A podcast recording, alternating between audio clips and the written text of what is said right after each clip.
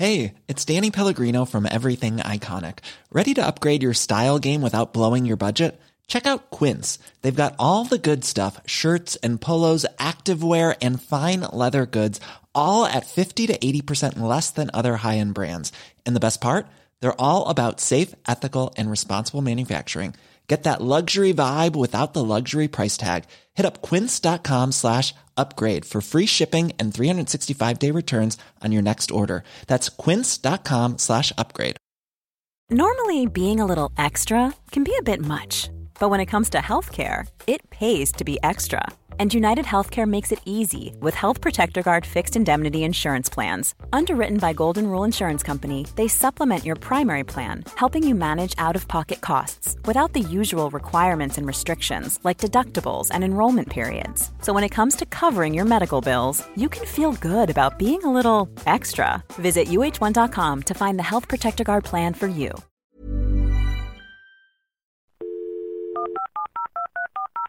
This podcast is a Roifield Brown production. Find others on iTunes. All right. Yeah, I know.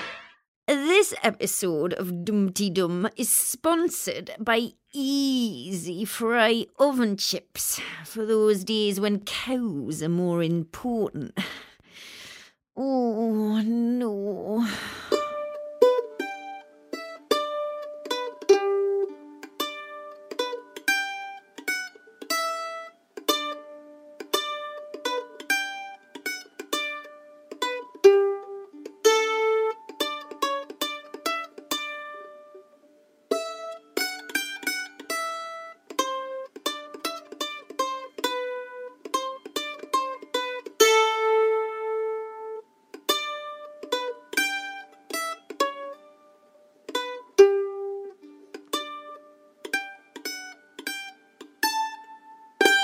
Hey up you two and Millie. It's at King Bad Carrier off Twitter here. I think that's about as good as it's going to get for me and the mandolin. This instrument is far too hard and I'm just going to keep it as a piece of art, I think. Bye. Well, it's a good job this is going to be a short one. Yeah. Hmm. All right. Well, let's just start because um, cause then it then it'll have started. Yeah. oh, it's going to be a good one, I can tell.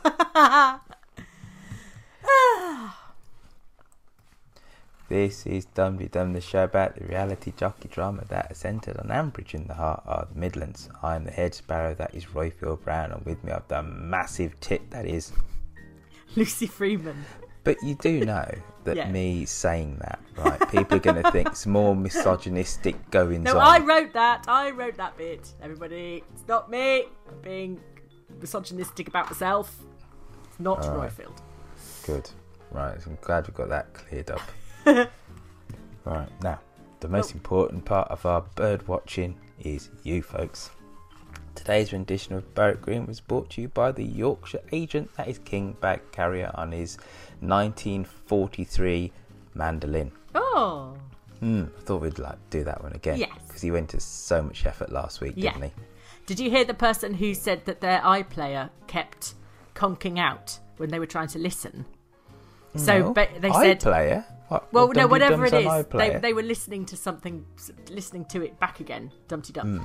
and um, their phone kept freezing. So they heard the entire mandolin thing over the course of 45 minutes, like two notes, and then it would stop for five minutes and have a break. And she said, I think it was like a modern art installation. it's a sound installation the of King Bag Carrier on his mandolin. Ah. Carry on. Oh, all right, cool. I, I will. Right now, Lucy. Mm-hmm. If somebody would like to be top of the shop, start the show, and like not necessarily start it by playing a mandolin, but if somebody would just like to hum or sing or drum on a table to the sounds of Barwick Green, how can they do that? Uh, if you would like to sing us a Dumteedum, or even tell us who you'd like to bang a crisp packet at, please get in touch via SpeakPipe on the site or ring 02030313105. Uh, thanks to Harriet uh, at Shambridge for her amazing voices, and also to Derek for load of the back bedroom. Derek is in a foul mood as he was appointed the sole representative of UKIP in Borsetshire, had a row with himself, resigned, persuaded himself to come back, and has now told himself he needs a two week break to take stock. Hey, funny goings on in UKIP, eh? Oh, it's hilarious. They could start a fight in an empty room, couldn't they? They've got. Was it they've now divided the party and they've only got one MP? How do you do that? I know that that Doug, Douglas Carswell. I actually have a sneaking kind of like regard for him, considering he- you know. I do, I do, because I've I've got a certain amount of time for true mavericks, and um, you know, and he's definitely one of those. Definitely one of those. You know, he's kind of politics. He's kind. He's kind of libertarian, which I kind of have a little bit of an issue with. But he's a bit of a maverick. I have a sneaking kind of regard for somebody that says, you know what, I could have a whole load of researchers, a whole load of cash. Don't want them. I've got a certain amount of regard for that. I just want to just do my own thing. Yeah. I'm going to be the Regardless only. of how bonkers that is and how, how few Well- people are with me. Don't care. Do you? But do you remember his speech when he actually won the by-election? Nope. He was in. No. Listen, it was it was a shocker in that he was very moderate and he said we need to be inclusive and he said a whole load of things that are totally counterintuitive of, of you know your typical UKIP person.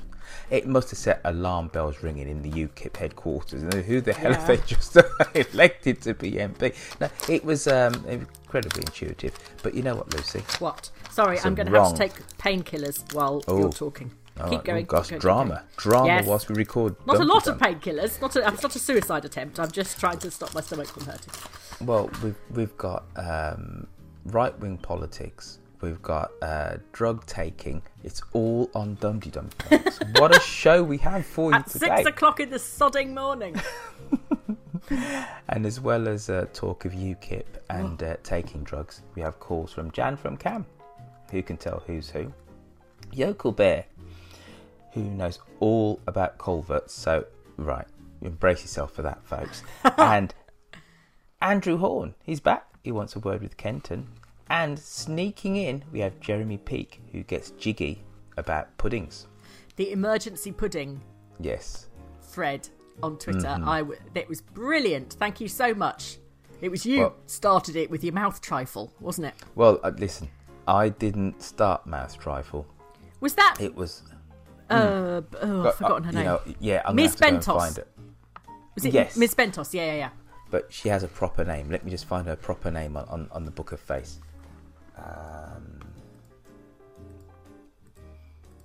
Yeah, that was good. And well, it, a lot of it seemed to be biscuits with some sort of dairy product and then something brightly coloured and sweet on top. Mm-hmm. So we had uh, from Sarah Johnson, we had uh, digestive biscuits with butter, buttered digestive biscuits with currants on the top. Um, we had uh, Philadelphia and jam on top of a biscuit, which is basically cheesecake. They said. Um, lots of people having Yorkshire pudding with syrup, but I remember that being in James Dar- Really? Darrowby three eight five. Yes. And then then, somebody somebody did say that uh, their grandma used to take the dumplings out of the stew, Yeah. wash them off, and then put a bit of sugar on them. Yep. I just thought. but have you actually listened to Millie Bell's call? No. All right, because I think she's talking about this, so Oh, we might she? need to, to, to curtail this. But um, just to just in case uh, she doesn't quite do this, um, the person who uh, who brought to our attention the wonderful culinary delight that is mouth trifle was Catherine Bagent on on the Book of Face. Ah. Thank you very much. Very Mm. she said good. it's a student special. Ah. Student Well- special. My mum wishes it to be known that it is not called a jam puff omelette. It is called a jam puff souffle omelette. And um, somebody uh, who was it? Uh, was it John Jeffries? Somebody in America tried it and sent me a picture of them. Jeremiah Smith Jeremiah Smith. That's the very chap. Um, with his with his handsome boy. yeah, eating jam puff omelette. The boy looked a little perturbed. I have to say. I don't think he was convinced. His smile looks a little bit more forced than, Yes. than his father's. His father Yes. has a natural one. Like But I've he- actually really enjoyed this. But he- but I looks like noticed going, neither of them I were- really should pretending that I'm liking this. I, I'd noticed that neither of them had tried it. It both it looked very intact when I saw them. But he did tweet me and say it was very nice, little boy. So thank you for that. Yes, Fab.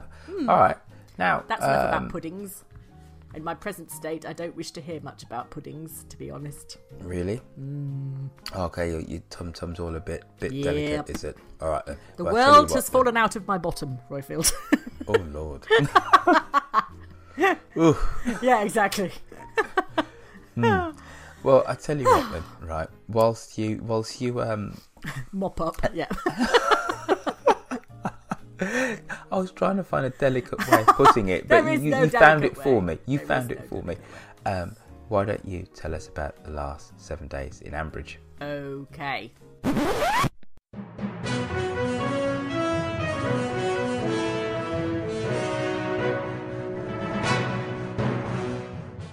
This week was the sort of week that you really hope people who were considering listening to The Archers didn't, in fact, listen. The cliffhangers included a burst crisp packet, a new telescope, and the sinister case of the missing bunting. There was an uncomfortable Sunday lunch of Ayckbourn like proportions with Dr. Dick and confused Alistair. Alistair and Dr. Dick had a lovely chat about places they hadn't been to in Dorset, but Alistair suddenly remembered that he had been to Wareham, hold home of the old joke, is this the way to Wareham? No, you've got 'em on back to front.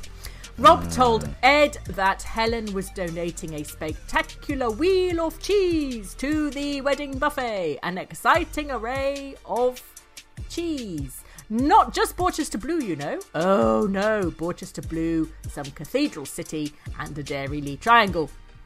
Joe commented bewilderingly that Shula smelled all right when she opened the kitchen door. He didn't specify of what. Hoof oil, maybe? Or Slap My Rump by Lagerfeld. Uh, Jimus considered calling his ornithology team after a team of man eating birds, but then realised the WI had already bagsied that. Linda seems to be more concerned about where she's going to have a waz than what birds she's going to see. And bewilderingly, William Grundy seems to have quite enjoyed it, which is astonishing as he never enjoys anything. There is no farfalle in the shop. Further bulletins. S- s- Sorry, no, who? There a farfalle. Uh. Farfalle, yes. Ah, okay, okay. Yeah, there is no farfalle in the shop. Further bulletins as events warrant on that. We'll keep you updated and check Twitter.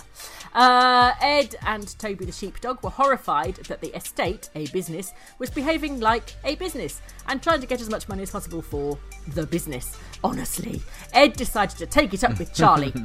Ed's suicidal impulse is so strong, I'm amazed he's made it to this age. A further example of this was his decision to buckle to his family's emotional blackmail and ask William to be his best man. The whole thing went as well as could be expected, i.e., not at all well, and they were reduced to throwing lumps of mud at each other like the Neanderthals they are within a second and a half. Bert has been very busy in Carol Toboggan's garden to take his mind off the fact that Freda's fried. He arrives first thing every morning, plants carrots, and then pees up her wigwam. According to Piggy, Lillian is snowed under with work. Snowed under. I'm surprised, as she's not been in the office for a month and a half, what with cosmetic surgery, sitting in bars on her Todd, climbing in the wine fridge at home farm, but she managed to cheer herself up with a good tonguing by Febreze of Felpersham. Over at the Bull, Barry burst a crisp packet and David rang on the landline. The landline! Fancy. The empty crisp packet kept us going for three bloody episodes. Tony watched his new bull, Hannibal Lecter Psycho III, being unloaded. Cooper. Yes, Cooper. And said he wasn't able to help, but was happy to watch the Sausage King and Johnny unloading it in the vain hope that they would get trampled to death and Piggy would give her will a shake and start all over again. But that was nothing compared to the devastation felt by Jazza at discovering that all the donuts had gone and Helen was bringing over her three lentil bacon a side salad. she knows how to live.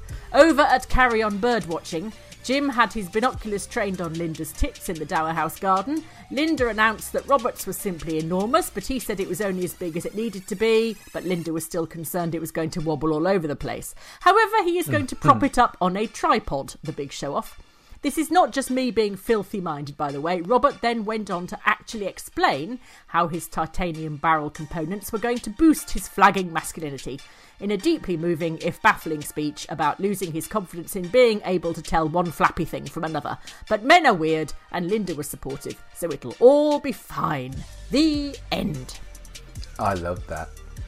I was walking along Winchester Avenue when, when I when I heard that because I listened to it on the podcasty thingy, and I loved the way that like he just like bristled with indignation Yeah. about Jim's kind of like insults and his Yeah. barbs he'd thrown at him, and that the reason why he had to go and spend all that money. And then Linda was like, "It's just too much money," and he was just like, "I do need to do it because I'm a man and Yes. I'm, I'm I'm a twitcher." And then Linda was like, "No, no, no, no, it was too much money." And then Linda just like came round, and I Yeah. thought, "Yes," and then she and she says, "I understand, and we're going to do it." And oh, I I thought that was just comedy gold. I loved every second of that. It was. but you Yeah. but you are right, right? If you just like said, "Hmm, I'm gonna give this Archers a different whirl," You'd go, that, what? that the bloody- scenes like that definitely are an acquired taste. And millions of people listen to this? Really? Okay. I, I know, and I, I fully appreciate the dilemma that the script writers are probably in. Do you know what I mean? It's a case Yeah. of there's there's me there's people like me going, oh, just give us loads of that. Yeah, people start yeah, yeah, talking about stuff which is fundamentally kind But of But that's because we understand what it is cosmic to us because we understand the meaning behind it. Hmm. We understand that that exchange about the bird watching tells us completely about Robert and Linda's marriage, which Hmm. is great and one of the strongest marriages, if not the strongest, in Ambridge. Hmm. It tells us about the class war that goes on in Ambridge between, you know, the the uh, intellectuals, the not, the retired wealthy, the people that still have to work. You know, it it just says such a lot, and all it is is is bird watching. Except it's not just bird watching. No. It's also uh, 50 millimeter uh, zoomy woomy titanium skid plate lenses as well. uh, you know, it's not often, right, that scenes have such an impact on me that I can remember where I was. You know, you remember where you were when John Archer died. I don't remember that, but I remember where I was when I heard Robert Snell. You know, heard his indignation. and it's funny. The first time when I heard the uh, the bird, you know, when they went twitching back in February, I was walking along Valencia Street, sun on my back in San Francisco. I remember I was crossing over a road. I nearly looked the wrong way, being all being all British, nearly got run over. so the archers nearly got me killed, right? And then I remember for the where, first time. um, exactly. And then I remember where I was uh, last week as well. So anyway, anyway, I, I, I- loved it, loved it, loved it, loved it. And you know what? Me and birds, eh, you know, the feathered Yeah. variety anyway. I was a little kid. You know, like wildlife programs come on, and you like the lions, and it's like elephants. Oh yeah, great. As soon as the little birds came on, I was like, Dad, switch that off. Yeah, let's go do something else. I just like, oh, yeah.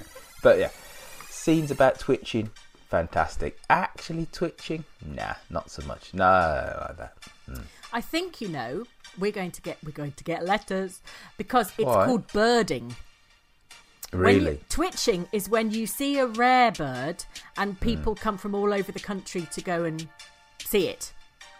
Uh, you know, that when, when, when, when lunatics turn up at four o'clock in the morning and they've driven from Hull or something and they. So they, they been? A, you see, trying to tell me there's been some kind of schism in, in the birding. No, no, no. It's just the people that do it every day and monitor, um, you know, migration patterns and ring birds and all that kind of thing. They're called birders. Hmm. Yes, not twitchers. But you know, Right. there always is with this sort of stuff, isn't there?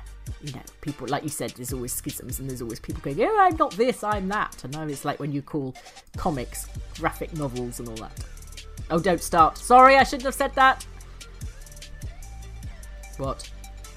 No. Um, me and uh, it Mr. Mabbott on, on on the Twitters yesterday were talking about the Vision because he's, he's in the the Avengers movie, and I must admit I never thought I'd come to see the day myself because the Vision is a proper B-list Marvel superhero character, but uh, but Paul Bettany plays him and plays him rather well actually. Um, in, in in the in the movie, and uh, we had a little bit of a backwards and forwards about uh, the merits of the Vision, and he's proper tortured, you know. Is But he? he's got a pure heart, pure heart, and so he's an android. I think I said this a few a few. Sounds few like you, ago. apart from the android bit. Unless you are an android and I haven't realised. What pure of heart? Yes. But Am I tortured. tortured. A tortured, soul. Well, he's tortured about his lack of humanity. You've got too much. I am right. I am all heart, aren't I? You are. Anyway, why don't we? Uh, because we, you know, we're gonna have to fill manfully. Sorry, oh god, that was sexist. Personfully, right? In this show, if we're gonna get get it anywhere near the hour mark, because how many calls we got, Lucy? Four. We've Hmm. got some emails. Oh, fantastic! It doesn't All right, need then. to be an hour, does it? We can No, let people have a rest. great. Listen, really. the shorter the better. As far Yeah, as well, I'm there we go then. We don't need to less fill. editing time. Actually, that's it. People don't call in, Yeah. no one ring. No, let's not. or let's not or start at least that. ration your calls in, please. All right then, let's hit those phone lines. Hello, Ambridge 3962.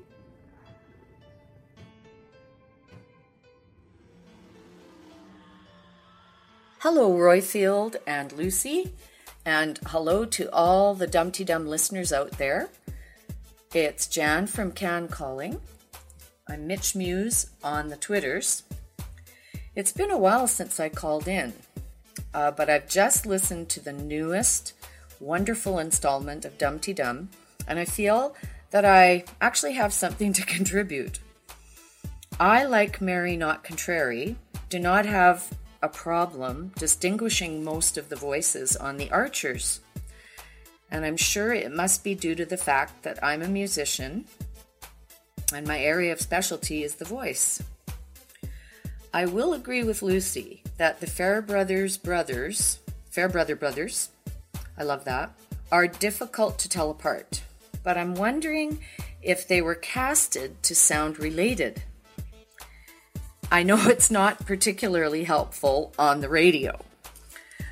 But we've all had the experience of calling a friend and her sister answers and we think it's her or him. So I do wonder if the casting people that, uh, at the Archers made that choice on purpose and they may have even done it with a little bit of tongue in cheek. Anyway, it's going to prove interesting to see how the Fairbrother brothers get along. I must confess, though, that I would prefer more male voices on the Archers with more character and more of a regional interest. I really love the many accents that were the Archers when I first started to listen. I think I've been listening now maybe three years. And uh, the reason that I kept on listening to the Archers was because of the fabulous accents and the character in the many voices. But I must admit, it's starting to get a little bit drab with the new actors. No, no offense to the new actors, but we need a bit of color. Okay, that's all I have to say, except Roifield, I'm working on the cake. Bye. Jan from Cannes, who says because she is a musician, she finds that she finds it easy to tell uh, the voices apart, but she's missing the colour of the voices. She said when she started listening three years ago, she really enjoyed the different English accents and the different um, tones and you know the character that was evident through voice. And she is feeling that we are lacking this, and I think that you are right on many levels, Jan from Cannes. Um, she said, uh, "Were they were the Fairbrother brothers cast to sound similar because they are brothers? So obviously you couldn't have one from you know Tynemouth and one from Devon. But um, I know what you mean. Uh, but she said she'd she'd prefer the male voices to have more character, and I agree. Yes, I mean it can get a bit. this this is your bag, isn't it? Yes, this? You, you really like to like spiel on about it. Yes, but I'm not going to. Gush forth. Yes, I've been doing quite too much of that. Thank you very much. there will be no more gushing. Um, yes. So I don't know whether it's is it it's interesting that the two people have said they could they find it really easy to distinguish the voices are are are living overseas. Either I don't think Mary in Toronto is Canadian. I think she's just Nah, she's a proper Brit. yeah. But I think maybe your ear gets more tuned in to the English accent when you're not hearing it all the time. Possibly. That could well be the key that unlocks the mystery to this. I don't think it's a mystery. I think it's just a thing. Is But it anyway, just a thing It's just a thing. Yeah. Hmm. Right. Shall we move that on? you've solved? Yes. Hurrah! Right. Excellent.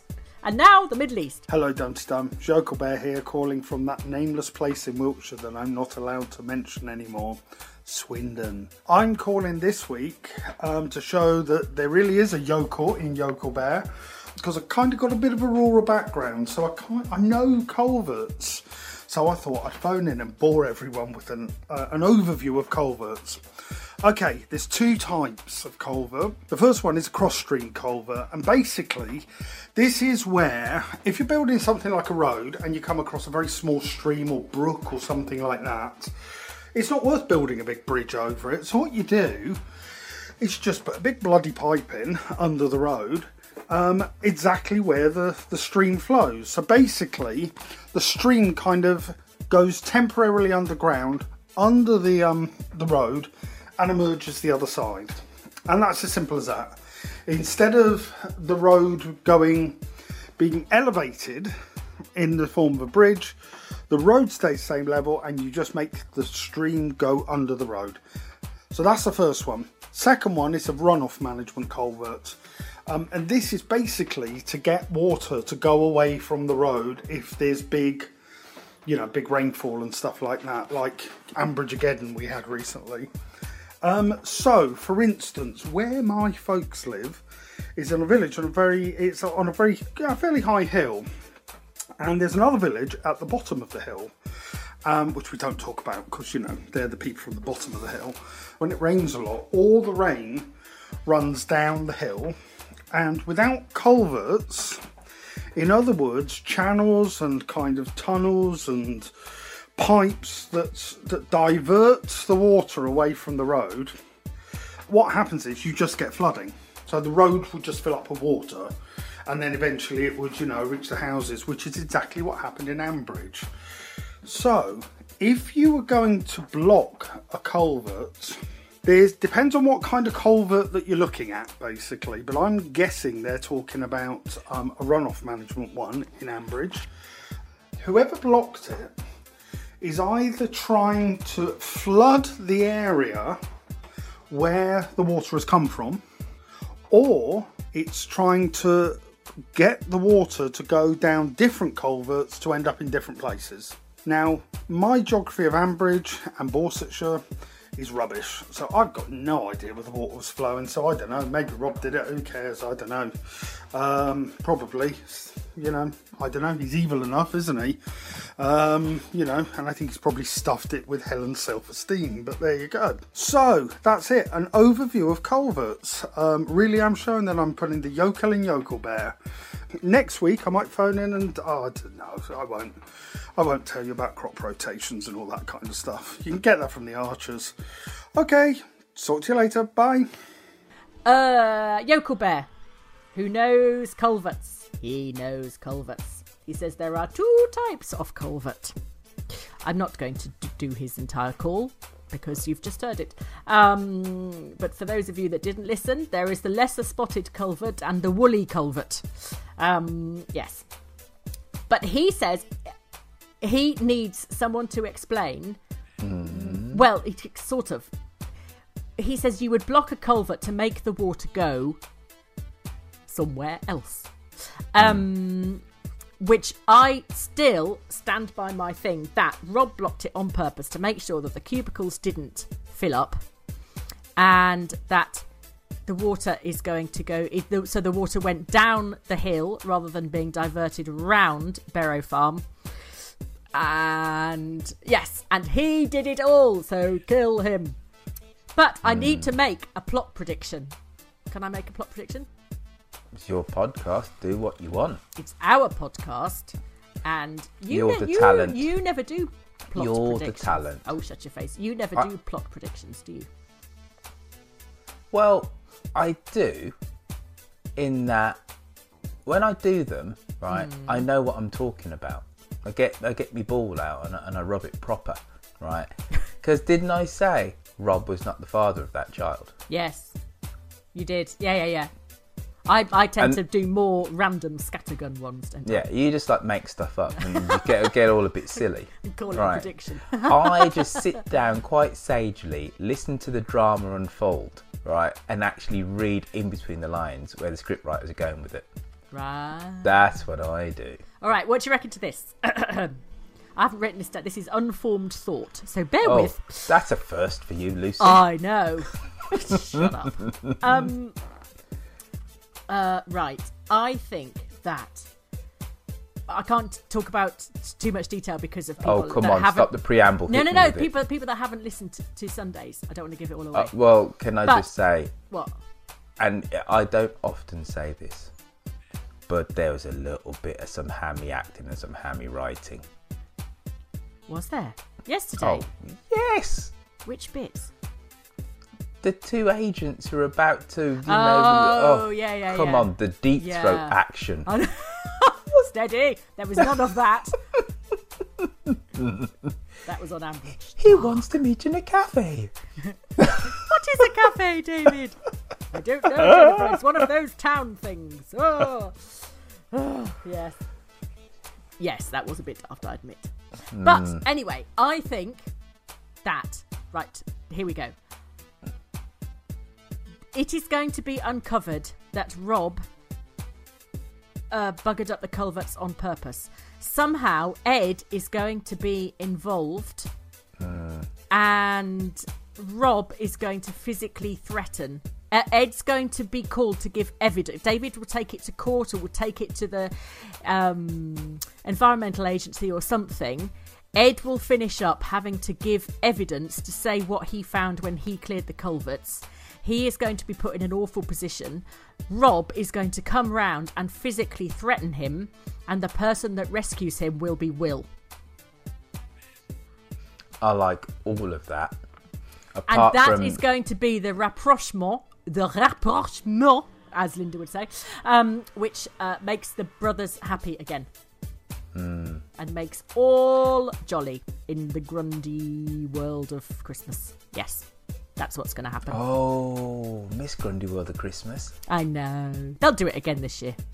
When things are desperate and they've got much too much else to think about, that's when they have stupid ideas like, oh, ferret butter. That was good. that was another thing that you imagine people listening to and going, what, what are they doing? They're putting butter on a ferret. Okay. Anyway, so what do you reckon?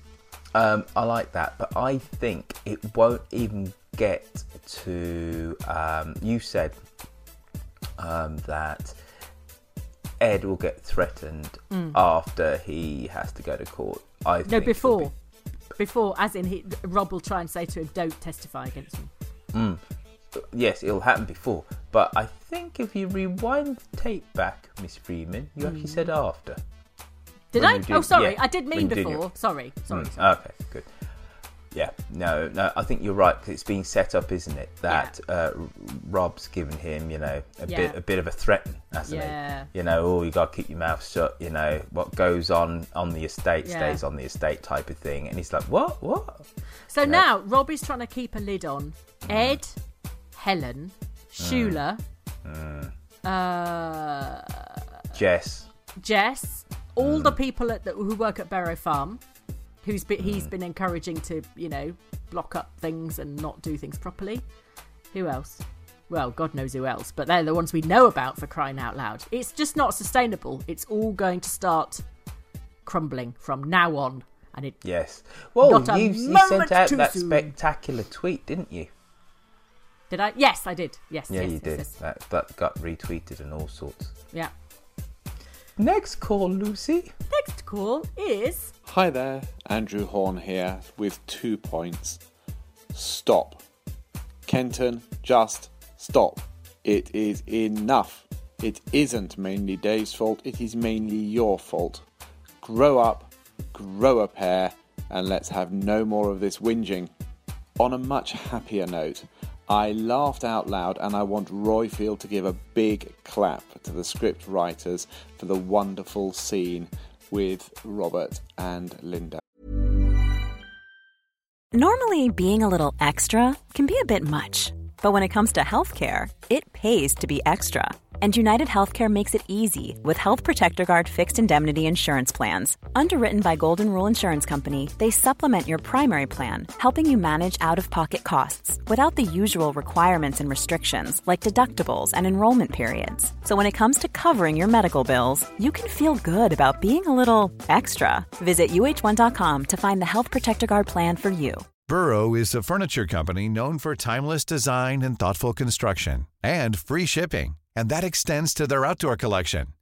Their outdoor furniture is built to withstand the elements, featuring rust-proof stainless steel hardware, weather-ready teak, and quick-dry foam cushions. For Memorial Day, get 15% off your Burrow purchase at burrow.com slash ACAST and up to 25% off outdoor. That's up to 25% off outdoor furniture at burrow.com slash ACAST. Millions of people have lost weight with personalized plans from Noom, like Evan, who can't stand salads and still lost 50 pounds. Salads, generally, for most people, are the easy button, right? For me, that wasn't an option. I never really was a salad guy. That's just not who I am. But Noom worked for me. Get your personalized plan today at Noom.com. Real Noom user compensated to provide their story. In four weeks, the typical Noom user can expect to lose one to two pounds per week. Individual results may vary. It was great. They are a really supportive, wonderfully rounded couple.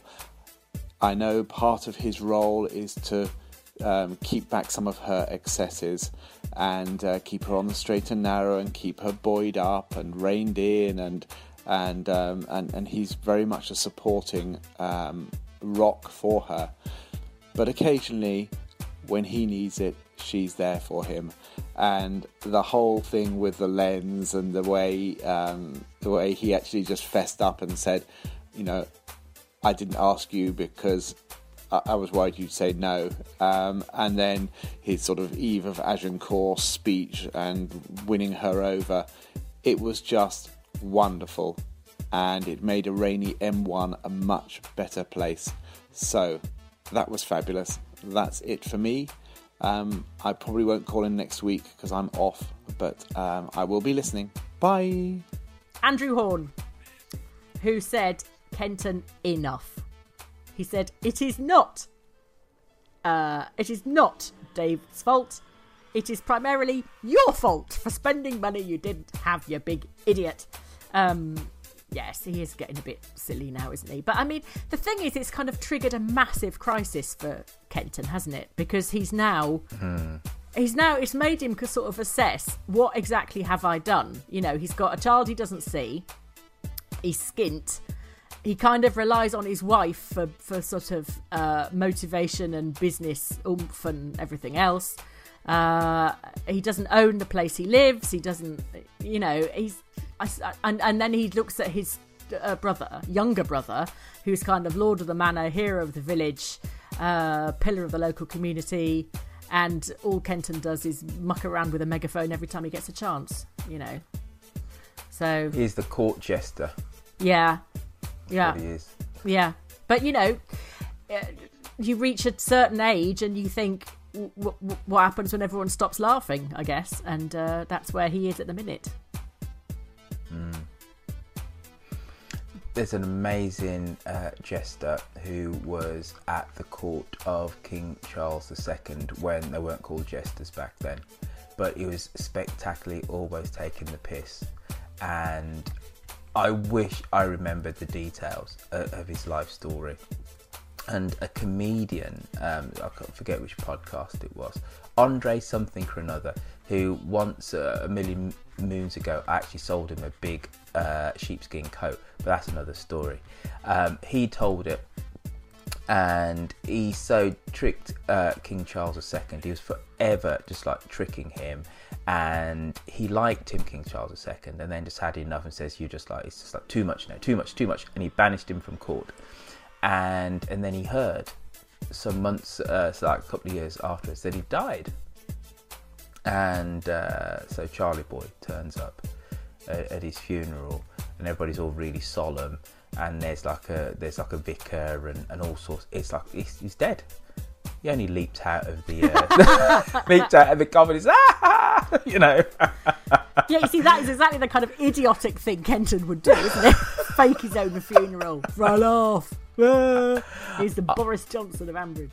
I am going to have to find the name of, of this uh, of this character um, because it's just a ridiculously funny story. He was actually incredibly intelligent, but just misdirected his intelligence Yeah. into just playing pranks all the time, all the time.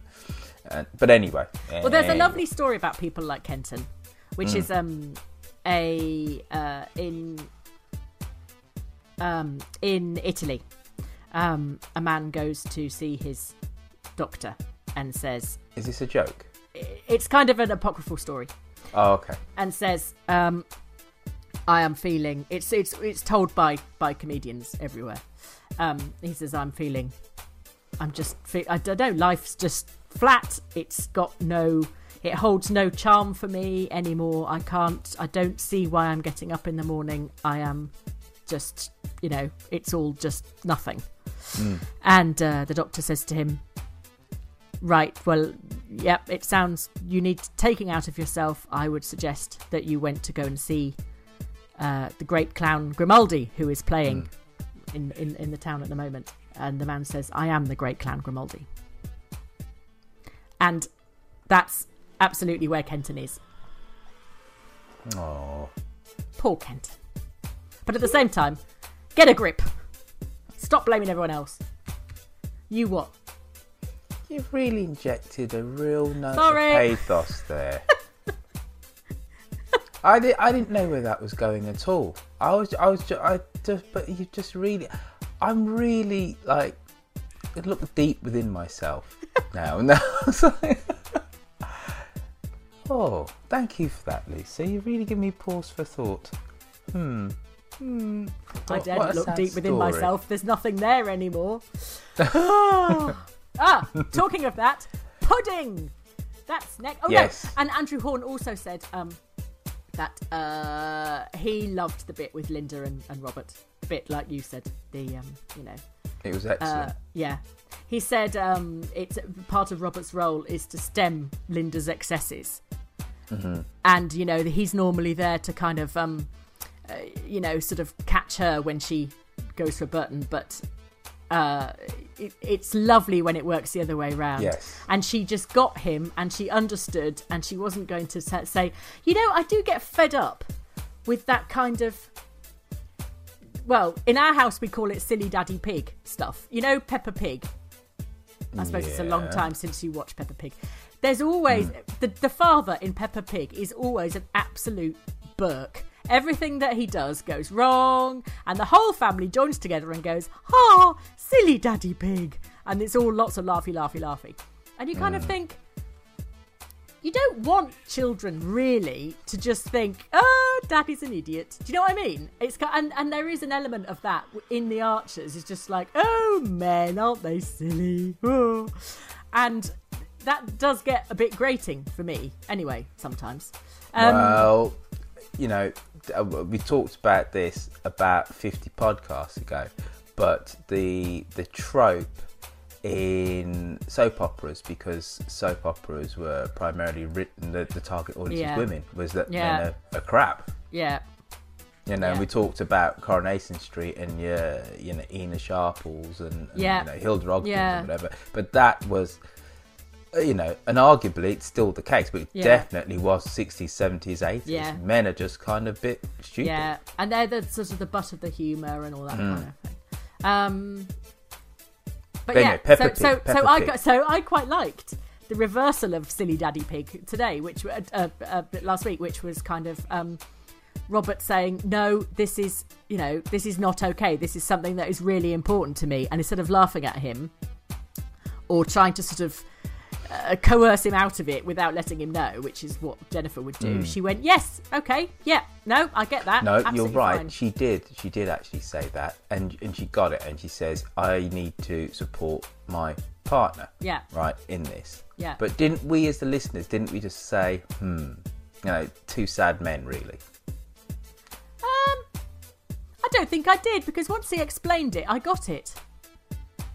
Really, Hmm. I think there is there is. The, it's all, if sorry, I'm going to get very boring now. If you look at tribal societies, which is basically yes, sort of okay. what we are, Anthropology. Anthropology. it, Okay. anthropology in Ambridge, there Mhm. is um, when you hit sort of fifty. Is it like two tribes go to war? No. Frankie goes to Hollywood. No. When you hit 50 as a man in this Mm. society, in, in, as a man in other in, in tribal Do you culture, remember that video? And it had Chernenko and Reagan boxing each other. Do you remember? Two hell? tribes go to war. anyway, sorry. But men of 50 are supposed to be, hmm you know, whether you like it or not, sort of, uh, in terms of tribal culture, they're supposed to be, in, in, in most patriarchies anyway, they're supposed to be the leader of the tribe. They're the ones that people go to for information. They know more than anybody else by dint of the fact that they've been Yes. alive for longer. And all that. Now, Mhm. because culture is focused on the young, they're redundant. They don't have a role. Women are incredibly good at making networks, at finding things to keep them busy, make not keep them busy in a patronizing way, but actually to be busy. They there is a lot more support for women when they hit the menopause than that because men don't have that demarcation really. Um, and they kind of just slip into this role that is no longer there as the wise elder. And I can completely see why Robert, particularly, has as his, you know, he doesn't have a, a sort of an important job in in, in inverted commas. It- you know, he needs to find that status from somewhere else. He needs to be good at something. And so much of his life is about just propping Lindy up and, you know, doing the flipping scenery and marching around with, with, with, with lights and all that sort of thing being told to shut up while they're rehearsing. And, you know, he wants something for himself that makes him feel successful, something he can do, something he can feel engaged in. And, uh, yeah, I think he explained that, that beautifully. And actually, I didn't think, you silly old sod. I did, I, I sort of went, yeah, that's quite good, actually. And it was amazing that he has the kind of, he had the kind of relationship with, with Linda where he could just say, no, this is it. And, and, and take that risk that she wouldn't laugh at him, that she would get it. You might be onto something there, you know, about about the the, the um, lessening influence of uh, the over fifties. Because Mm. remember, Sid used to manage uh, Yeah. and uh, captain the cricket team. Yeah. Okay, and everybody's saying we need fresh blood. To be fair, they say that every summer. We Well, need fresh blood. about Alistair. Yes, now Alistair's now too old, isn't it? Yeah, it? yeah. You know, and Tom, you know, it's all about Tom, and then uh, Johnny. Uh, There's not much middle ground. You kind of go from being, you know, the captain of, in, in sort of in, in, in very wide terms. You go from from being the captain of the cricket team to Gr- Joe Hmm. Grundy.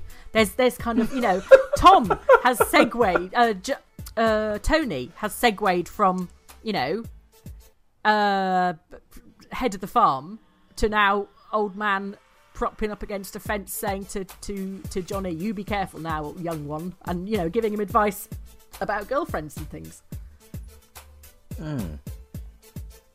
There aren't many that have kind of, that are in that halfway house. You might have a point there. I might need to go and revisit my thoughts on this, but you might well be onto something there, Freeman. Hmm, Hmm. jolly good. Well done. All right. Thank you. So have we have we done all the calls? We've done pudding, have we? Uh, no, we haven't. We're going to do pudding now. Jeremy oh, Peake. okay. Mm. Right. Yes. Hello, Dumteedum. Horse paintings. Sorry, I mean emergency puddings. Um, my mum used to make an emergency treacle pudding in the microwave with two ounces of butter or margarine, two ounces of sugar, two ounces of self-raising flour, and an egg. Um, you put treacle in the bottom of a Pyrex dish, one of the rounded ones. Um, plenty of treacle. Mix everything else up with a, a whisk, shove it on top, uh, cover it, and put it in the microwave for about three and a half, four minutes, and you get a nice emergency treacle pud. And it's just as good as the ones that uh, Roifield used to boil for hours in the tin. Okay, bye. See, now that sounds much nicer than your boiling things up in a tin. What do you mean mine? Like I was the only person in Britain. No, my my, my immigrant said- West Indian family were the only ones that did this in the United Kingdom. Mm. But I think Well- for you, it was all about the anticipation, wasn't it? It was the fact that you had to wait for it. Yes. Knowing you, that's what would have annoyed you. You know what I seem to remember is we seem to have those puddings whenever Rising Damp was on. really, I just I have visions of the pot boiling, the label coming off, and Rising Damp being on Miss Jones. I don't know why. Don't know why. Maybe it was it was sort of psychological because when you steam a pudding, it is kind of rising damp. So I guess that's sort of. Oh no, I would. were- I was. I'd wait well too simplistic to make that kind of le- leap. But um, no. But, oh goodness, yes. Oh, uh, let me do the emailers quickly. Okay, you do. Um, d- this is from John in Land Ladprow, Bangkok. Good. Good morning from sunny Bangkok. Thanks for your message. I'm listening now to show number 56. On show 55, you referred to two other Johns as John number 3. Now Goddess Diva is accusing me, John number 3, of being misogynistic when it was another John, 4 or 5 or something. Please, justice for Johns. Mm-hmm. Best it was, wishes. It was John John the Fourth. He. The, no, the- on, the- he ends, he ends. Best wishes, John Ladprow, Bangkok. Not wishing, now wishing not to be toxic John 3, but John 100 or something. yes. Sorry, sorry, Mister uh, Bangkok, uh, John. Um, my mistake. Uh, it was actually John the Fourth over in um, Minnesota. Ah. the librarian who, who needed to take take the ire of um, of uh, Goddess Diva et al. And, and and I slipped up, so Yeah. he took it in the neck, and actually John the Fourth got off got scot it. free. Uh, and Cosmo. Mm. Uh, he is in Banff. And he Oh, says, good. I think Canada is absolutely wonderful. I It love it awesome. and the fabulous people here. Mm-hmm. Here, here to that. Um, Has Ed checked his lease? He might well find that he can sublet, and the owner may not be able to refuse. Well, yes, he can, but the owner can put the price up like massively, which is what he has done. Does anyone understand the law? Also, what use is Charlie if he is not discussing the rents with Graham Ryder? As a former commercial property landlord, my directors took the decision on rents, not a property agent. Awful editing and lack of commercial knowledge. I see that Rob is behaving oddly. If he knows Ed has talked to David, he should tell Charlie. Why not? Ed has got extra work. Does Rob know something about the culvert he has not told Charlie? And if RB farming are any good, why is Charlie using Ed? After all, he was not impressed by Ed originally. I noted that my recent comment on Lilian must have been heard before I wrote it, as she was mentioned as being overstretched this week. Yes. And finally, can all birds in Ambridge fly away? Robert and his new camera lens was the final straw. and Elizabeth Church uh, on emergency puddings. This is Mm. lovely. I grew up on a dairy farm, lots of lovely Guernsey cream, and unlike the Archers, we never had to go out and buy some. Our emergency pudding was mashed bananas and cream. Oh, that sounds so nice. Hmm. I didn't eat bananas from about the age of eight till about the age of twenty-eight. You know. Why? Mm. We went on a trip to see the Cutty Sark, and my mum, uh, as you know, to do, you know, puts all your your sarnies in a little plastic tub, and it got all hot, and all my bananas mushed up, went soft, and ran into my sarnies, and I mm. wasn't happy, and I said, I hate bananas, and I just took out that vendetta against bananas for seriously like 20 years. And I remember I was forced to eat banoffee pie. Some friend of a girlfriend's friend all went round there, and she made banoffee pie. And she said, do you, do you want some banoffee pie? I had no idea what banoffee pie was. And I wolfed it down. I went, it tastes a bit, it tastes all right. It's a bit peculiar. Oh, it's, just, it's bananas. I was like, whoa, I don't eat bananas. I haven't eaten them since since I went down to see the Cutty Sark. But then I said to myself, it's ridiculous, really, and I'll just eat them because I wasn't allergic to or anything. But that's my story about bananas. Roy, I'm really sorry, but I've now actually got to go and be sick. Sorry. I'm sorry. I'll be back in two seconds. I'm sorry.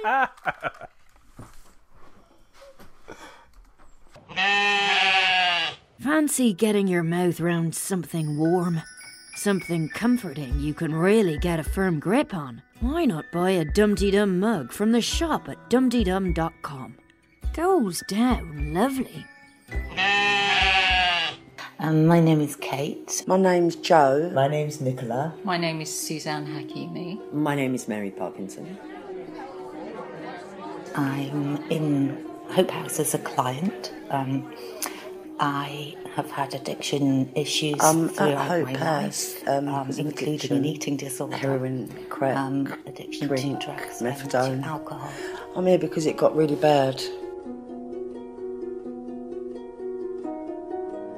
Hope House started off as an eight bed unit in Maida Vale, and um, we're an all women and I had read an article about Hope House some months before, and when I read about it, what I read or what I took away from the article was that this was a place where women worked to help other women. Coming soon to iTunes, 1001 Conversations, a new podcast from Roifield Brown. Now you're back. Yes, Why that? Well, you've already taken five. I have. Mm. Hmm. So let's not have an ad break now then, but let's swiftly go down under. Let's hit Melbourne and uh, speak to Miss Bell about the last seven days on the world of the Book of Face. Good day, everyone. Millie Bell here with our round, roundup of Facebook. Uh, there's a lot to get through today, so Ro, I feel, might have to do one of his clever edits.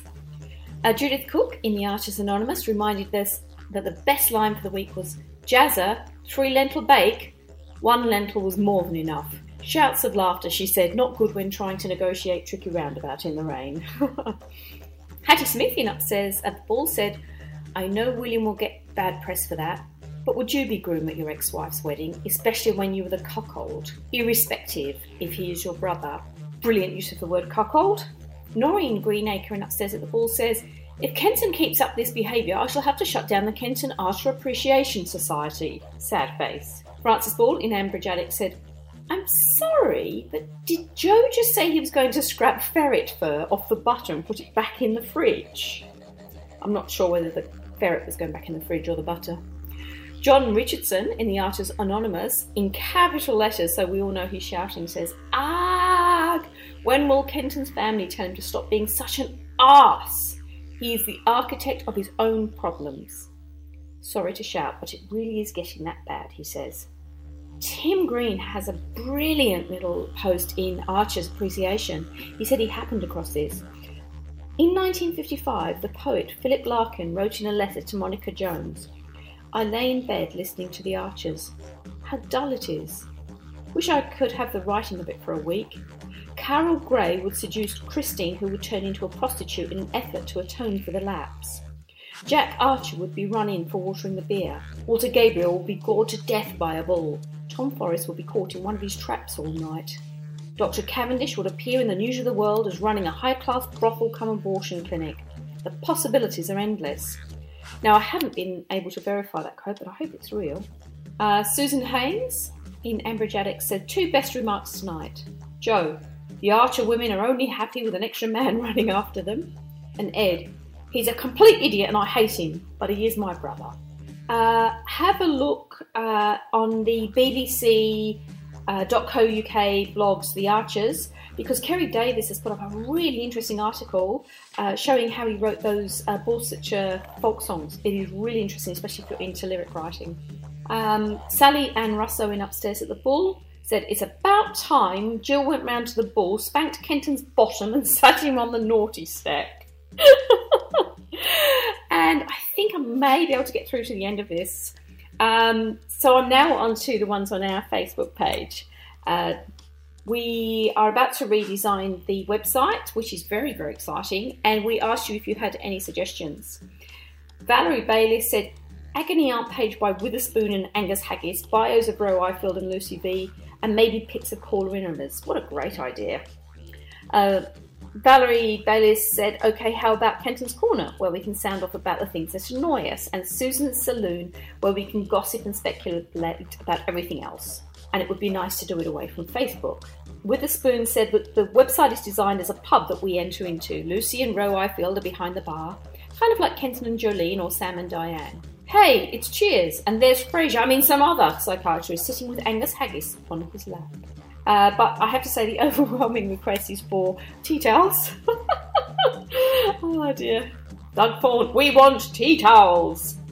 And then emergency puddings. I've got one minute. So, does coconut gelato smothered in fresh raspberries count as pudding? Yes, Jan A. Mitchell, it does. And Catherine Bowden, oh, this is Bowden or Bajan. Mouth trifle, it's a student special bite of a jammy dodger, swig of tinned custard, squirt of tinned cream, all directly administered into the mouth. No washing up required. Blah. Cameron Chalmers, Arctic roll or tin of cold rice pud, and D. Leary, I think the most popular one was banana custard. My father's, when we were younger and we didn't have a lot of money, was to have Yorkshire pudding with golden syrup on. And there I must end because we're about to run out of time. Thank you, Miss Bell. Uh, now, Lucy, Mhm. why don't you uh, give us your thoughts, musings, opinions, observations on the most spectacular tweets that were ever written in the last seven days that have the hashtag the archers whacked at the end? Okay. Uh, Soph LeBeouf said, Strong minds and iron bladders. Birding ain't for whiny bitches. Um, uh, Susan Kassab said, All this mention of. This is about the ferret butter. Mm. All this mention of ferret. All this. All this mention of butter that you wouldn't want to eat has made me think of Last Tango in Paris. Um, Stick, Oh. Stick Bobblecart said, Well, as long as Clarrie's happy, who gives a fuck? I mean, it's not like it's someone else's wedding or out. Um, Hugsy said, If you can't get your hands on a ferret, can a squirrel be substituted? Probably yes, I would say yes. Yes. Uh, the ghost of Scruff Snell said, I have started a mixtape for the reception. Friday night's all right for fighting is on. Any other contributions? and tweet of the week was John Reed, who said, Ooh, I like a bit of John Reed. he said, Hello, Ed. Would you like to unblock my culvert? Then Ed says, You've never married, have you, Charlie? That's it. Um, we haven't talked about Alistair and his brain befuddlement. Random outpourings. I know. Well, it's either a sign of impending early dementia, but as It they've already done a dementia storyline. Exactly. Mm. I think he's distracted because something's going horribly wrong somewhere. I.e., he's going Mm. bankrupt or he's gambling or something. He is massively not being present, isn't he? He is- Yeah. there's something Yeah. uh, very Yeah. big going on, but it cannot be dementia. No. Can't be. No.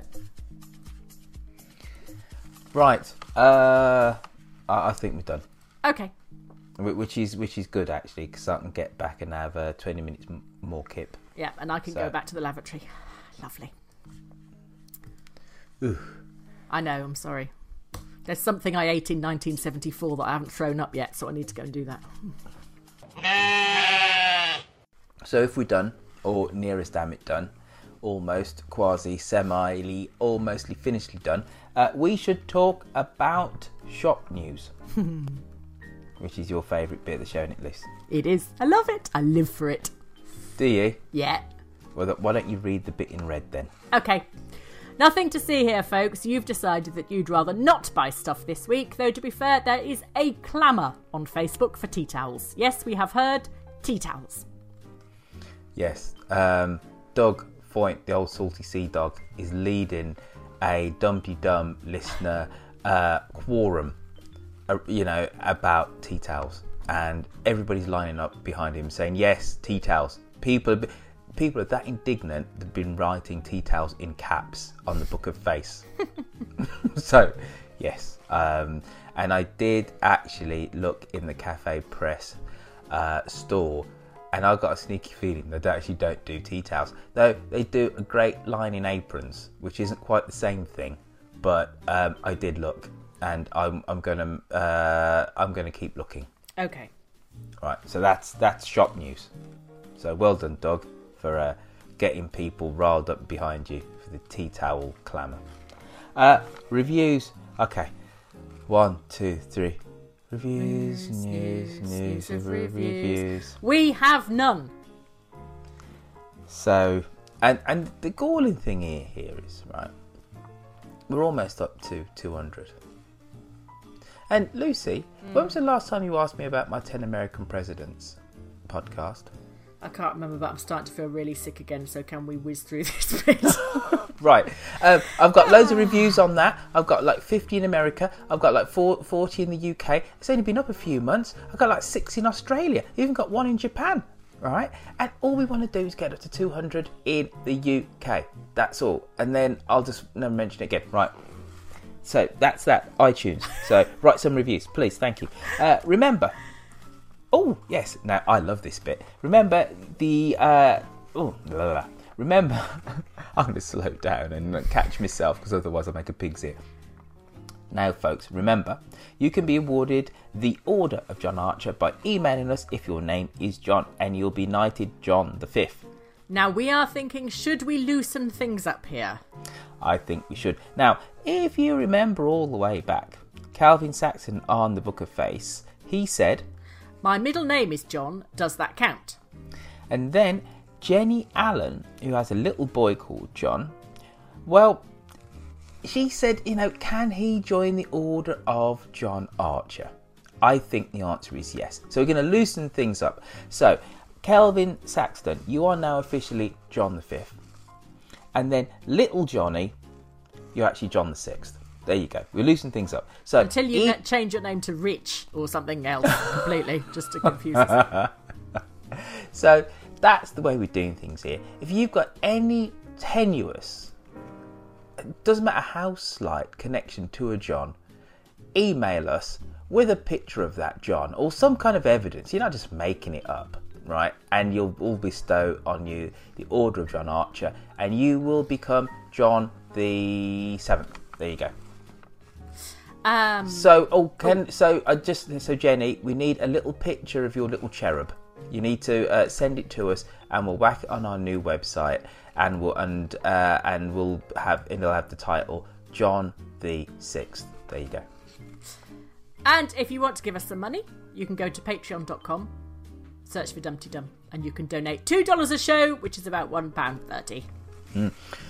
Pound's getting very strong at the moment, which is a bit rubbish for us. Ah. You know, like global economics and stuff are having uh, an adverse effect on the Dum Dum coffers.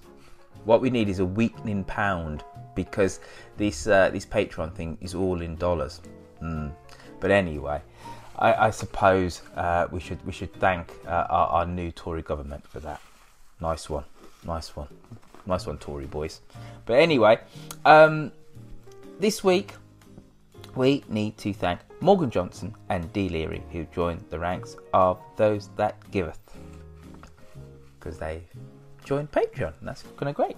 Now, if you want to donate, if you're just fed up with buying stuff, you're laden down with all, with all your dum dum swag, and you've already done the Patreon thing, and you just think, oh, I've got more money than sense. What you can do is just donate, and uh, and just like just randomly give us any sum of money, uh, because that's the nice thing to do, and it will just kind of help us. And uh, you can just go to dumteedum.com and hit that donate button. Uh, now, remember, you can also send us a voice message via uh, the site. Now, not many of you done it. Not many of you did it last week, and I kind of do it next week. That'd be kind of quite nice because we like your calls, and then we like talking about them and fitting a show around them. And you can do that by ringing 0203 031 3105 from your phone. and then it'll just leave us a message. Um, if you haven't like clicked the voice message thing on the website, I did that all art about it. But if you listen to 58, 57 episodes of the show beforehand, you know what I'm saying. So go onto the site, hit the red button, leave a message. If not, dial that number. You can also send us a regular kind of email via the said same site, which is dumteedum.com, or you can tweet me at Roifield on the Twitters. Me at Lucy V Freeman. Ooh. Or the both of us at Dumteedum. So please, please, please keep those reviews coming because we want to be top of the podcast charts before Caroline and Oliver go to Agent Provocateur for Clarrie's wedding outfit. And Lucy now needs to sort herself out. So we're going to say goodbye. It's been a short but sweet Dumteedum. Bye. Bye bye. Go and sort yourself out. Oh, thank you. All right, see you later. Bye. Bye.